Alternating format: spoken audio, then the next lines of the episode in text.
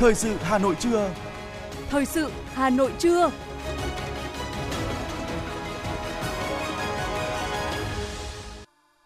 Thanh Hiền và Quang Minh kính chào quý vị và các bạn. Bây giờ là chương trình thời sự của Đài Phát thanh và Truyền hình Hà Nội, phát trực tiếp trên sóng phát thanh. Hôm nay thứ ba, ngày 20 tháng 12, chương trình có những nội dung chính sau đây.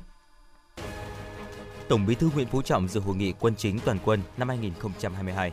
Chủ tịch Ủy ban Mặt trận Tổ quốc thành phố Nguyễn Lan Hương chủ trì hội nghị lần thứ 10 Ủy ban Mặt trận Tổ quốc thành phố khóa 17. Học sinh mầm non tiểu học nghỉ học khi nhiệt độ ngoài trời dưới 10 độ C và được nghỉ 8 ngày Tết dịp Tết Nguyên đán năm 2022.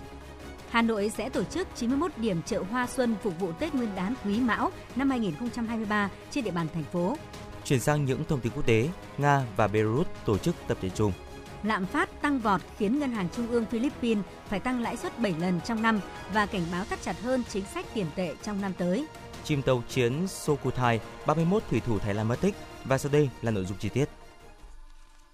Thưa quý vị và các bạn, sáng nay tại Hà Nội, Quân ủy Trung ương Bộ Quốc phòng tổ chức hội nghị quân chính toàn quân năm 2022. Tổng Bí thư Nguyễn Phú Trọng, Bí thư Quân ủy Trung ương tới dự và phát biểu chỉ đạo hội nghị. Cùng dự có Đại tướng Phan Văn Giang, Ủy viên Bộ Chính trị, Phó Bí thư Quân ủy Trung ương, Bộ trưởng Bộ Quốc phòng, Đại tướng Lương Cường, Ủy viên Bộ Chính trị, Chủ nhiệm Tổng cục Chính trị Quân đội Nhân dân Việt Nam, cùng lãnh đạo các ban, bộ, ngành trung ương, các cơ quan đơn vị trực thuộc Bộ Quốc phòng. Tại hội nghị, trên cơ sở xác định những thuận lợi khó khăn trong bối cảnh tình hình trong nước và khu vực có nhiều diễn biến mới phức tạp, năm 2023, Quân ủy Trung ương Bộ Quốc phòng xác định tập trung triển khai 9 nhóm nhiệm vụ, trong đó chủ động nghiên cứu dự báo tham mưu chiến lược với Đảng, Nhà nước, có chủ trương đối sách xử lý thắng lợi các tình huống về quân sự quốc phòng, không để bị động, bất ngờ, triển khai thực hiện hiệu quả các chiến lược, đề án, dự án, hệ thống pháp luật về quân sự quốc phòng, tham mưu hoàn thành có chất lượng tổng kết nghị quyết Trung ương 8 khóa 11 về chiến lược bảo vệ Tổ quốc trong tình hình mới, sơ kết các nghị quyết, kết luận của Bộ Chính trị về chiến lược quân sự quốc phòng, tiếp tục xây dựng củng cố nền quốc phòng toàn dân vững mạnh, phòng thủ quân khu và khu vực phòng thủ các cấp vững chắc, thực hiện tốt chủ trương kết hợp quốc phòng với kinh tế xã hội, điều chỉnh bố trí lực lượng phù hợp với tiến trình điều chỉnh tổ chức quân đội, hoàn thành lập quy hoạch sử dụng đất quốc phòng, quy hoạch không gian biển quốc gia đến năm 2030, tầm nhìn đến năm 2050 quản lý chặt chẽ sử dụng hiệu quả đất quốc phòng, xây dựng đường tuần tra biên giới, đường Trường Sơn Đông, đảm bảo tiến độ chất lượng, triển khai đồng bộ các giải pháp nâng cao hiệu quả công tác quốc phòng ở các bộ ngành địa phương, giáo dục quốc phòng, an ninh và xây dựng, hoạt động của dân quân tự vệ, dự bị động viên, chú trọng quân dân thường trực, cơ động, quân dân trên biển. Sáng nay, Chủ tịch Quốc hội Vương Đình Huệ đã chủ trì hội nghị triển khai nghị quyết số 560 hướng dẫn việc tổ chức thực hiện hoạt động giám sát văn bản quy phạm pháp luật của Hội đồng dân tộc, các ủy ban của Quốc hội. Hội nghị là bước quán triệt, cụ thể hóa và đảm bảo thực hiện có hiệu quả kết luận số 843 của Ủy ban Thường vụ Quốc hội về việc tiếp tục đổi mới, nâng cao chất lượng, hiệu quả hoạt động giám sát của Quốc hội – hướng dẫn một bước việc giám sát văn bản quy phạm pháp luật để tạo sự thống nhất, chủ động của các cơ quan trong nhận thức cũng như triển khai hoạt động này. Để đạt được mục tiêu hoàn thiện hệ thống pháp luật, tạo cơ sở vững chắc cho việc huy động quản lý, sử dụng có hiệu quả mọi nguồn lực cho phát triển đất nước, đảm bảo tính nghiêm minh của pháp luật, Hội đồng dân tộc, các ủy ban của Quốc hội có vai trò hết sức quan trọng trong việc nghiên cứu, kịp thời phát hiện những nội dung văn bản quy phạm pháp luật trái với hiến pháp, pháp luật, văn bản của cơ quan nhà nước cấp trên không còn phù hợp để đề nghị cơ quan có thẩm quyền đình chỉ việc thi hành sửa đổi, bổ sung hoặc bãi bỏ một phần hoặc toàn bộ văn bản, xử lý cơ quan cá nhân đã ban hành văn bản trái pháp luật, phát hiện việc chậm ban hành văn bản quy định chi tiết các nội dung được giao trong luật, nghị quyết của Quốc hội, pháp lệnh, nghị quyết của Ủy ban Thường vụ Quốc hội đã ban hành. Sáng nay, Chủ tịch Ủy ban Mặt trận Tổ quốc thành phố Nguyễn Lan Hương chủ trì hội nghị lần thứ 10 Ủy ban Mặt trận Tổ quốc thành phố khóa 17 đánh giá kết quả công tác mặt trận năm 2022, triển khai chương trình phối hợp và thống nhất hành động năm 2023 Phó Chủ tịch Hội đồng nhân dân thành phố Phùng Thị Hồng Hà, Phó Chủ tịch Ủy ban nhân dân thành phố Dương Đức Tuấn tham dự. Đổi mới phương thức hoạt động gắn với nhiệm vụ chính trị địa phương, chủ động thực hiện các nhiệm vụ phát sinh, kết quả công tác mặt trận các cấp thành phố năm 2022 đã đóng góp tích cực cho sự phục hồi mạnh mẽ kinh tế thủ đô, đảm bảo an sinh xã hội – Nổi bật là sự tham gia trách nhiệm của nhân dân đối với các phong trào thi đua yêu nước, cuộc vận động do mặt trận phát động, tích cực ủng hộ các quỹ vì người nghèo, quỹ vì biển đảo quê hương Việt Nam, hướng dẫn các tôn giáo tổ chức thành công đại hội nhiệm kỳ cảm ơn và tiếp thu các ý kiến thảo luận thẳng thắn, trách nhiệm, Chủ tịch Mặt trận thành phố Nguyễn Lan Hương đề nghị đội ngũ cán bộ mặt trận các cấp tiếp tục đổi mới cách nghĩ, cách làm, phát huy vai trò trung tâm khối đại đoàn kết toàn dân tộc, phấn đấu thực hiện thực chất, hiệu quả các chỉ tiêu, nghị quyết đại hội mặt trận các cấp, nghị quyết 15 của Bộ Chính trị, đồng thời tăng cường vai trò mặt trận và các tổ chức thành viên trong giám sát, phản biện xã hội, phát huy vai trò nhân dân, tham gia xây dựng đảng chính quyền. Hội nghị lần thứ 10 đã hiệp thương cử giữ chức vụ Phó Chủ tịch Ủy ban Mặt trận Tổ quốc thành phố Hà Nội khóa 17, nhiệm kỳ 2019-2024 đối với ông Phạm Anh Tuấn theo điều động phân công của thành ủy, kiện toàn bổ sung thay thế 7 ủy viên Ủy ban Mặt trận Tổ quốc thành phố và kết nạp mới một tổ chức thành viên là Đoàn Luật sư thành phố Hà Nội.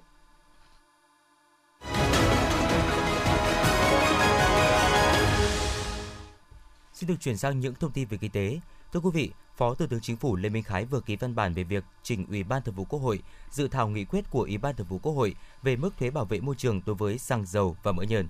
Theo đó, Chính phủ thông qua việc trình Ủy ban Thường vụ Quốc hội dự thảo nghị quyết của Ủy ban Thường vụ Quốc hội về mức thuế bảo vệ môi trường đối với xăng dầu mỡ nhờn như đề nghị của Bộ Tài chính tại văn bản ngày 16 tháng 12 năm 2022. Trước đó, Bộ Tài chính đề xuất giảm thuế bảo vệ môi trường đối với xăng dầu mỡ nhờn năm 2023 như năm 2022 góp phần hỗ trợ người dân và doanh nghiệp trong bối cảnh giá xăng dầu dự báo vẫn còn ở mức cao. Cụ thể, quế, xin lỗi quý vị, thuế đối với xăng và nhiên liệu bay áp mức sàn là 1.000 đồng trên một lít, thuế với dầu diesel 500 đồng một lít, dầu ma rút, dầu nhờn, dầu hỏa 300 đồng một lít, mỡ nhờn 300 đồng một kg. Mức thuế này tương tự như năm 2022. Tính đến thời điểm ngày 30 tháng 11 năm 2022, tổng số tiền nợ ngành thuế quản lý là 126.642 tỷ đồng, tăng 10,1% so với thời điểm ngày 3 tháng 12 năm 2021. Để kéo giảm nợ thuế, ngành thuế tiếp tục triển khai nhiều giải pháp. Theo báo cáo của Tổng cục Thuế, đến cuối tháng 11 năm 2022, thu hồi nợ thuế được 29.416 tỷ đồng, đạt 70% so với chỉ tiêu thu nợ năm 2022 tổng số tiền nợ ngành thuế quản lý ước tính đến thời điểm ngày 30 tháng 11 năm 2022 là 126.642 tỷ đồng, tăng 10,1% so với thời điểm ngày 31 tháng 12 năm 2021 và tăng 3% so với cùng kỳ năm 2021. Thực hiện nhiệm vụ công tác thuế trong tháng cuối năm, Tổng cục Thuế giao cơ quan thuế các cấp thực hiện phân loại các khoản nợ thuế đầy đủ và theo đúng hướng dẫn để có giải pháp quản lý, đôn đốc thu phù hợp, đồng thời đẩy mạnh áp dụng các biện pháp đôn đốc thu nợ và cưỡng chế nợ thuế theo đúng quy định. Thưa quý vị và các bạn, những ngày cuối năm và giáp Tết Nguyên đán Quý Mão này, hàng hóa trên thị trường dồi dào về nguồn cung, đa dạng phong phú về mẫu mã, chủng loại, trong đó hàng sản xuất trong nước đã chiếm được thị phần. Các cửa hàng hệ thống phân phối siêu thị trên địa bàn cả nước đã chủ động dự trữ hàng hóa chuẩn bị phục vụ nhu cầu mua sắm của nhân dân. Bên cạnh đó, công tác đảm bảo vệ sinh an toàn thực phẩm và chất lượng hàng hóa cũng đã được quán triệt nhằm đảm bảo quyền lợi cho người tiêu dùng. Hệ thống phân phối đơn vị bán lẻ BVG cho biết đến nay, nguồn cung hàng hóa phục vụ Tết đã được chuẩn bị đầy đủ với lượng hàng hóa tăng trưởng từ 40 đến 50%. Các cam kết về chất lượng hàng hóa cũng đã được siết chặt với các nhà cung cấp. Công tác kiểm soát hàng hóa đã được thiết lập tại ba bộ phận mua hàng, bán hàng và logistics, kiểm soát nội bộ. Bà Nguyễn Thủy Dương, Phó Tổng Giám đốc Công ty Trách nhiệm hữu hạn bán lẻ BGVG cho biết. Thì với bộ phận mua hàng khi mà chúng tôi làm việc với các nhà cung cấp sẽ kiểm tra cái giấy tờ và nguồn gốc vệ sinh an toàn thực phẩm, các cái giấy tờ cung ứng liên quan đến hàng hóa à, và đồng thời là chúng tôi sẽ đến tận nơi à, sản xuất để kiểm tra cái điều kiện vệ sinh an toàn thực phẩm cũng như điều kiện sản xuất như cam kết của nhà cung cấp.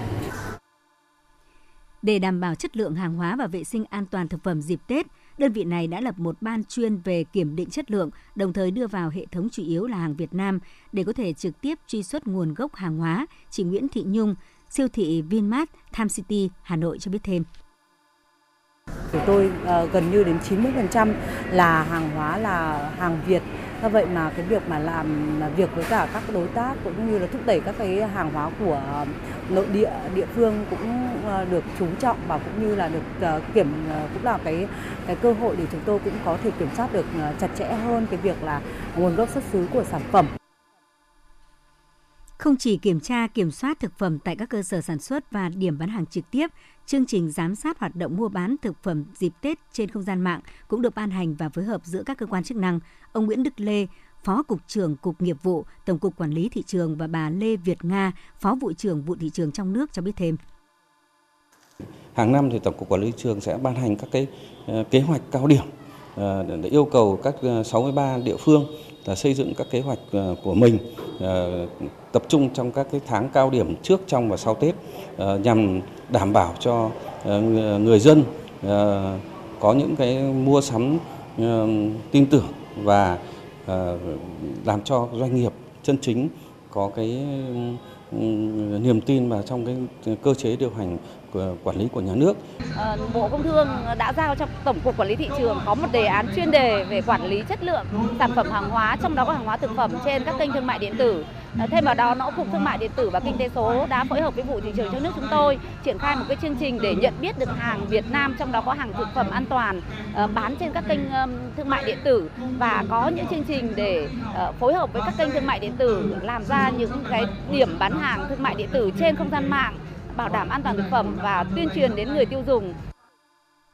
Tổng cục Quản lý thị trường cũng đã yêu cầu đẩy mạnh công tác thông tin truyền thông, kết hợp công tác kiểm tra xử lý vi phạm với việc vận động các tổ chức cá nhân hoạt động thương mại trên thị trường tham gia đấu tranh chống buôn lậu, gian lận thương mại, thực hiện ký cam kết không kinh doanh hàng giả, hàng lậu, hàng kém chất lượng.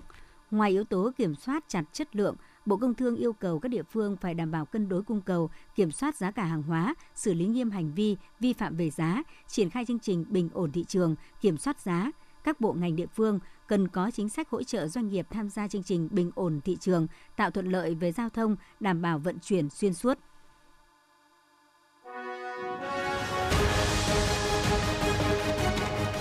Thời sự Hà Nội, nhanh, chính xác, tương tác cao. Thời sự Hà Nội, nhanh, chính xác, tương tác cao.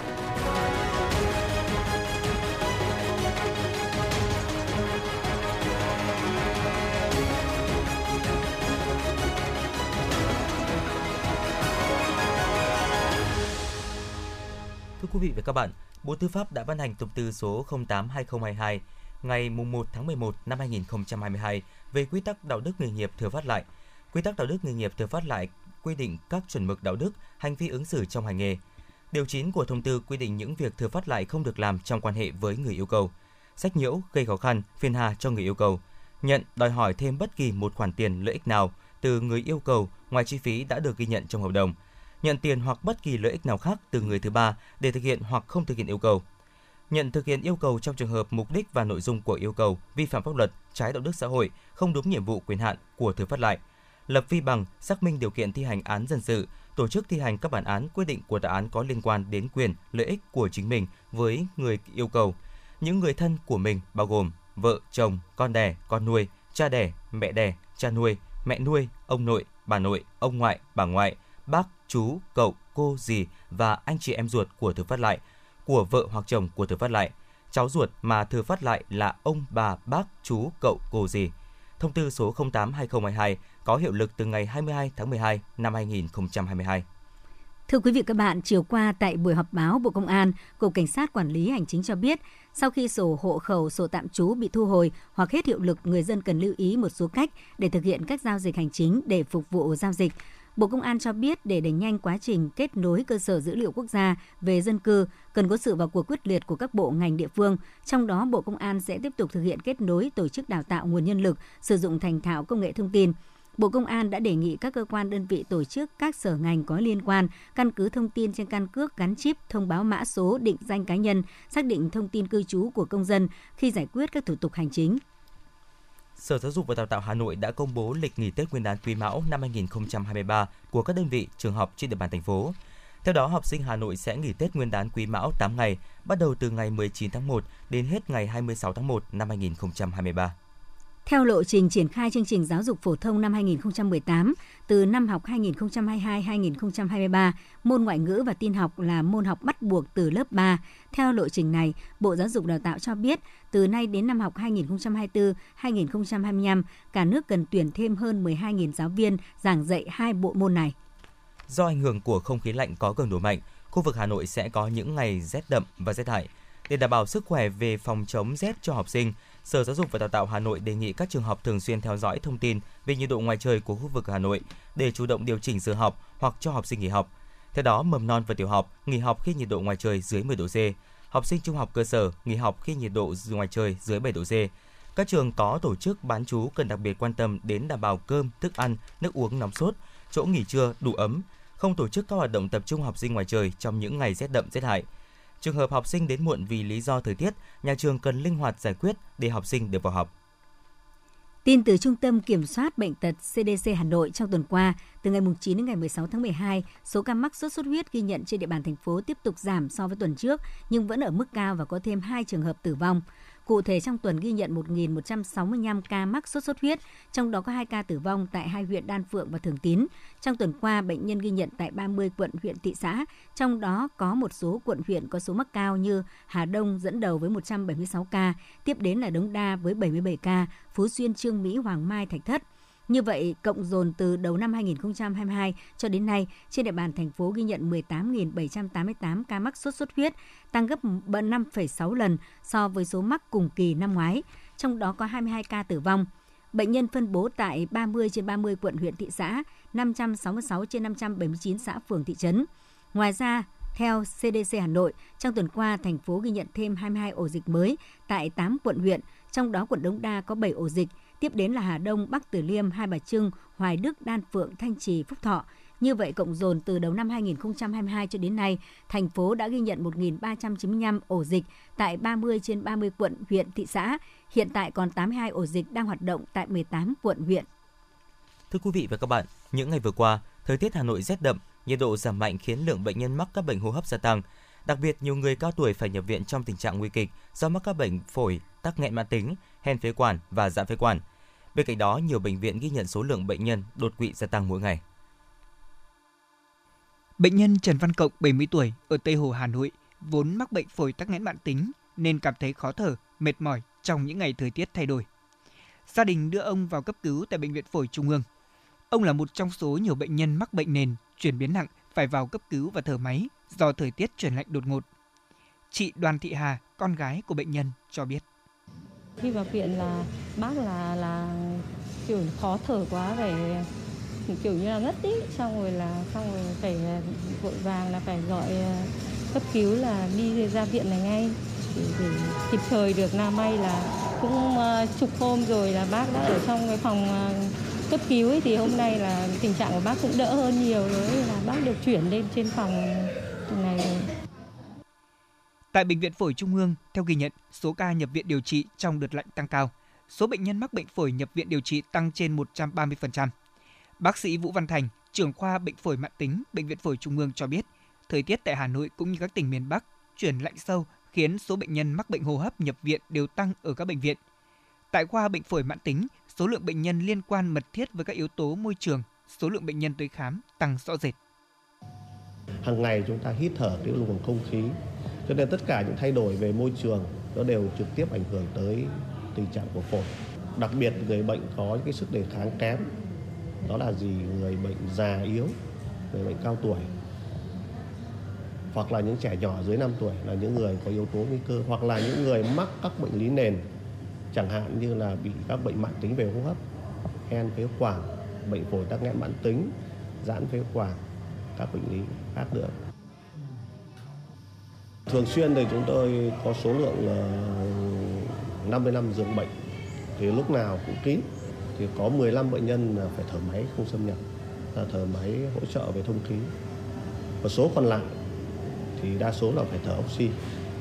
vì tình trạng siêu hấp. Thì đấy là nói lên, cái con số nói lên là khoảng trên 25% là bệnh nhân rất là nặng, nguy kịch. Và số còn lại là bệnh nhân nặng.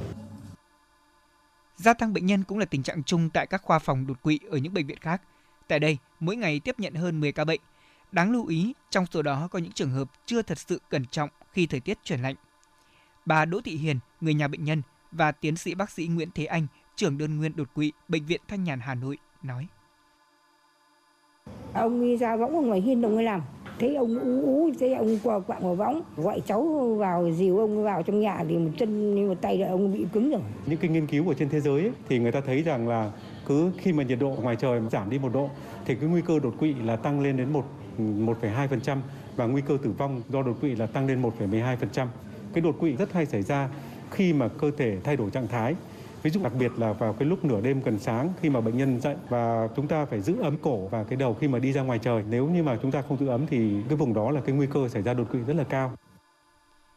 các bác sĩ khuyến cáo, việc phòng bệnh đóng vai trò rất quan trọng trong giai đoạn thời tiết chuyển lạnh sâu như hiện nay. Cụ thể, đối với các trường hợp được chẩn đoán các bệnh lý nền, cần phải quản lý bệnh thật tốt.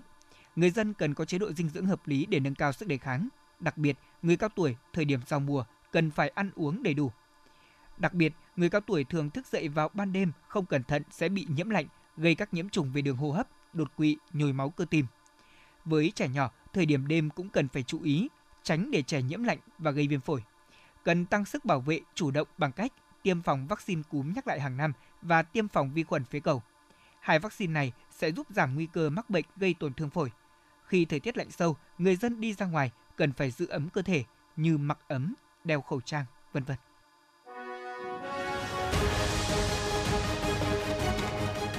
FM 90 cập nhật trên mọi cung đường. FM 90 cập nhật trên mọi cung đường.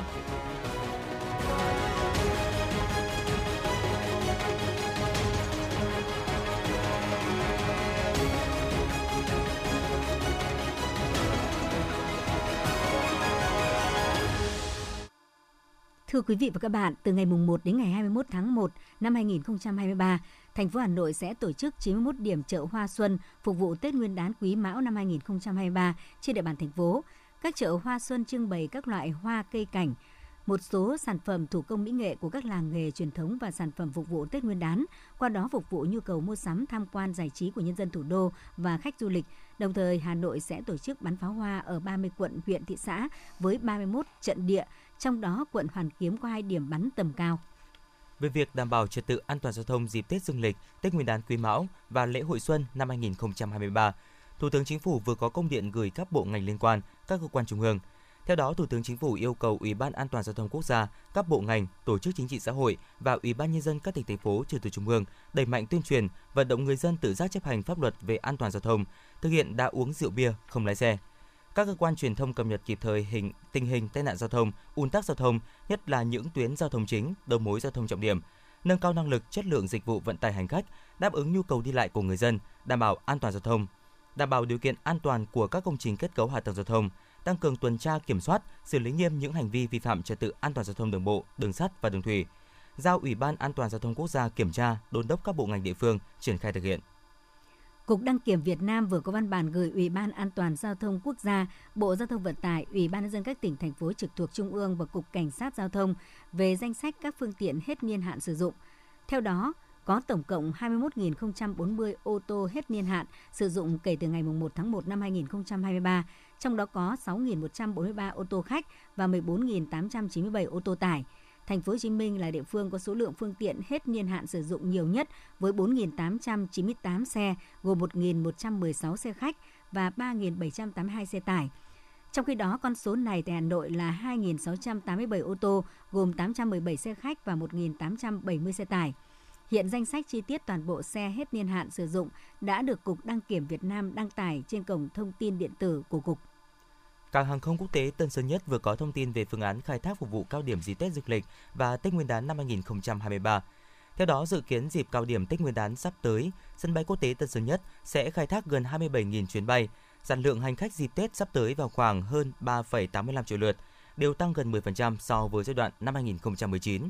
Trong ngày đông nhất của dịp Tết, sân bay sẽ phục vụ khoảng hơn 144.000 lượt hành khách, lượng khách kỷ lục từ trước đến nay. Tối qua, Liên hoan âm nhạc ASEAN năm 2022 đã khai mạc tại, thể, tại thành phố Hội An, tỉnh Quảng Nam với sự tham gia của hơn 200 nghệ sĩ, diễn viên thuộc 14 đơn vị nghệ thuật, trong đó có 4 đơn vị nước ngoài và 10 đơn vị trong nước. Sự kiện âm nhạc khu vực lần này có 4 đơn vị nước ngoài tham gia gồm đại diện của Lào, Campuchia, Myanmar và Malaysia. Sau lễ khai mạc là phần dự thi sôi nổi hấp dẫn, giàu nghệ thuật của nhà hát ca mối nhạc Thăng Long và đại diện của Lào – các buổi diễn thi tiếp theo sẽ bắt đầu từ 20 giờ các ngày 20 đến 22 tháng 12, lễ bế mạc và trao giải thưởng vào ngày 24 tháng 12. Cũng trong khuôn khổ những ngày diễn ra liên hoan, các đơn vị nghệ thuật của năm nước trong khối ASEAN biểu diễn những tiết mục nghệ thuật đặc sắc phục vụ khán giả và du khách tại thành phố Hội An. Nhân dịp kỷ niệm 30 năm thiết lập quan hệ ngoại giao Việt Nam Hàn Quốc năm 1992 năm 2022, tại Hà Nội chính thức có thêm một không gian giới thiệu văn hóa Hàn Quốc tại Bảo tàng Dân tộc học Việt Nam. Việc khai trương trưng bày phòng Hàn Quốc đánh dấu mốc lớn của Bảo tàng Dân tộc học Việt Nam trong việc đáp ứng nhu cầu tham quan, tìm hiểu lịch sử, văn hóa và mở ra cơ hội giao lưu văn hóa, kinh tế mạnh mẽ, sâu sắc giữa Việt Nam và Hàn Quốc.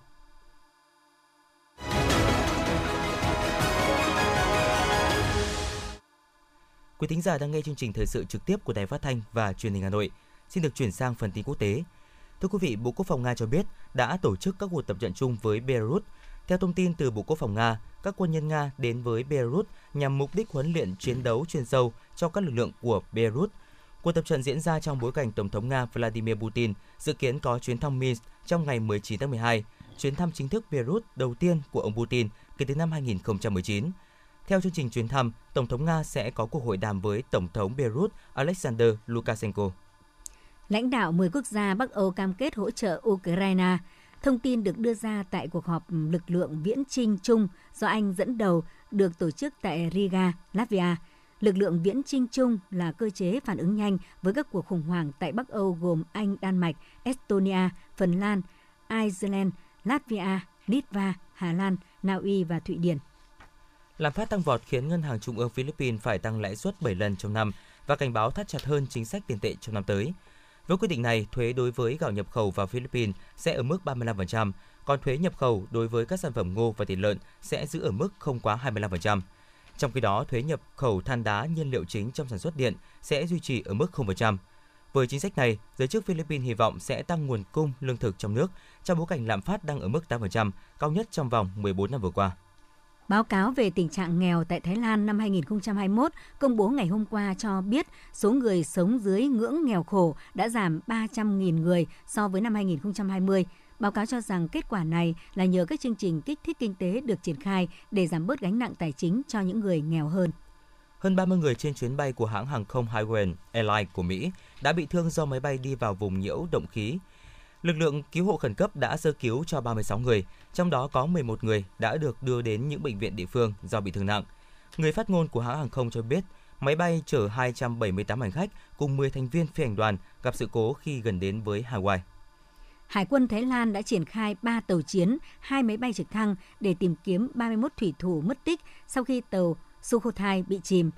Chiến dịch giải cứu đã diễn ra ngay trong đêm trong điều kiện thời tiết xấu, lực lượng cứu hộ đã giải cứu được 75 trong số 106 thành viên thủy thủ đoàn. Tàu Sukhothai bắt đầu đi vào hoạt động từ năm 1987 và là một trong 7 tàu hộ vệ thuộc Hải quân Thái Lan. Tàu lớp Sukhothai đóng vai trò xoáy hạm của các phi đội tàu tấn công nhanh. Ủy ban Kiểm tra Kỷ luật Trung ương Đảng Cộng sản Trung Quốc thông báo, nguyên Bí thư Đảng ủy, Bộ trưởng Bộ Công nghiệp và Công nghệ Thông tin Tiêu Á Khánh đã bị khai trừ khỏi Đảng do tội nhận hối lộ. Ông Tiêu Á Khánh đồng thời bị miễn nhiệm mọi chức danh trong chính phủ do đã thành khẩn và giao nộp toàn bộ số tiền nhận hối lộ nên ông Tiêu Á Khánh được hưởng khoan hồng. Ông Tiêu Á Khánh bị giáng cấp xuống vị trí thấp hơn và nghỉ hưu trước thời hạn.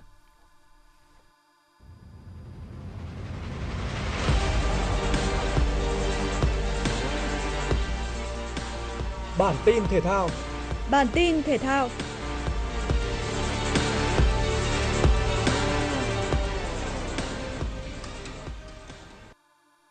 Buổi tập thứ 3 trên đất Lào của đội tuyển Việt Nam chào đón sự trở lại của Phan Văn Đức sau khi tiền vệ này khỏi Covid-19. Tuy nhiên, khả năng Văn Đức ra sân ở trận mở màn còn tùy thuộc vào tình hình sức khỏe và màn thể hiện của chân sút sinh năm 1996 trên sân tập. Hiện đội tuyển Việt Nam chỉ còn thiếu trung vệ Bùi Tiến Dũng, cầu thủ thuộc biên chế Viettel từng ở cùng phòng với Văn Đức cũng bị nhiễm Covid-19 nhưng chưa khỏi. Trận đấu giữa tuyển Lào và tuyển Việt Nam tại AFF Cup 2022 sẽ diễn ra vào lúc 19 giờ 30 phút ngày 21 tháng 12 trên sân vận động quốc gia Lào. Ngay trong hôm nay, AFF Cup 2022 khởi tranh với các trận đấu đầu tiên tại bảng A. Ở lượt trận khai màn, Campuchia có cuộc tiếp đón Philippines trong khi Thái Lan chạm trán Brunei. Tham dự AFF Cup 2022 có tất cả 10 đội tuyển Việt Nam, Thái Lan, Indonesia, Malaysia, Campuchia, Lào, Philippines, Singapore, Myanmar và Brunei. Các đội được chia thành hai bảng thi đấu vòng tròn một lượt theo thể thức hai trận sân nhà, hai trận sân khách.